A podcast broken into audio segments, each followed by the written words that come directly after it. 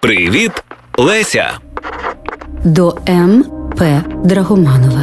15 березня 1892 рік. Колодяжне. Любий мій дядьку, оце я отримала вашого листа з портретом. Власне, я отримала, бо мама тепер в Києві. Сподіваюся, що і мама, і ви мені вибачите моє самоуправство. Але ж я, вгледівши ваш почерк та намацавши фотографію, не в силі була згодитись чекати 2 тижні до маминого приїзду. А врешті я чомусь добре знала, що там є мені лист. Спасибі вам, що знайшли сте час мені написати. Мені, бачте, хоч короткий лист, аби від вас. Довгостю я вже сама надолужу. Тільки я вже вам так раджу. Якщо цей лист вам не в міру довгим здається, то ви його віддайте дядині, а вона вам, може, коротше перекаже. У мене ж така чудна натура, що я зовсім не вмію коротких листів писати, коли до кого добра. А тільки тоді пишу коротко, як треба кого вилаєте. Отоді вже раз та гаразд. Здається, мені і моїм писанням суджено так і по світі блукати чимало. От і тепер моя одна повість, скінчена ще 2 роки тому назад, блукає по світі Галицькому. То блукає, то вилежується цілими місяцями на одному місці. Зовсім так, як сам автор. А 2 мої поемки то з'їздили всю Польщу і Україну.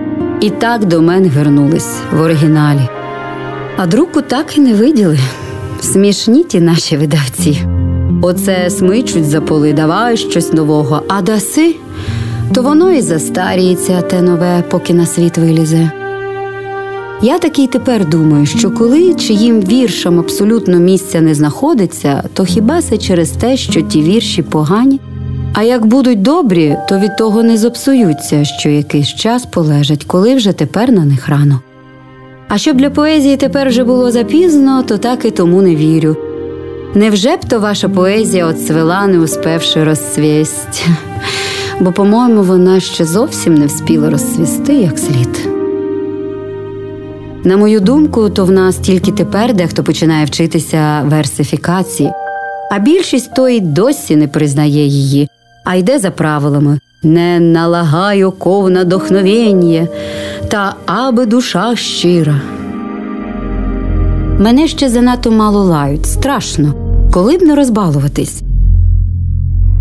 Тільки мама часом скритикує гостріше, а Міша то смішить мене навіть своїми діфірамбами. Певне, то неправда, що не можна бути пророком в рідному краю, бо отже можна ним бути навіть в очах рідного брата. А от, власне, моя просьба. Дозвольте мені заграбувати вашого тепер присланого портрета і забрати його собі в нову хату на вічну обладу.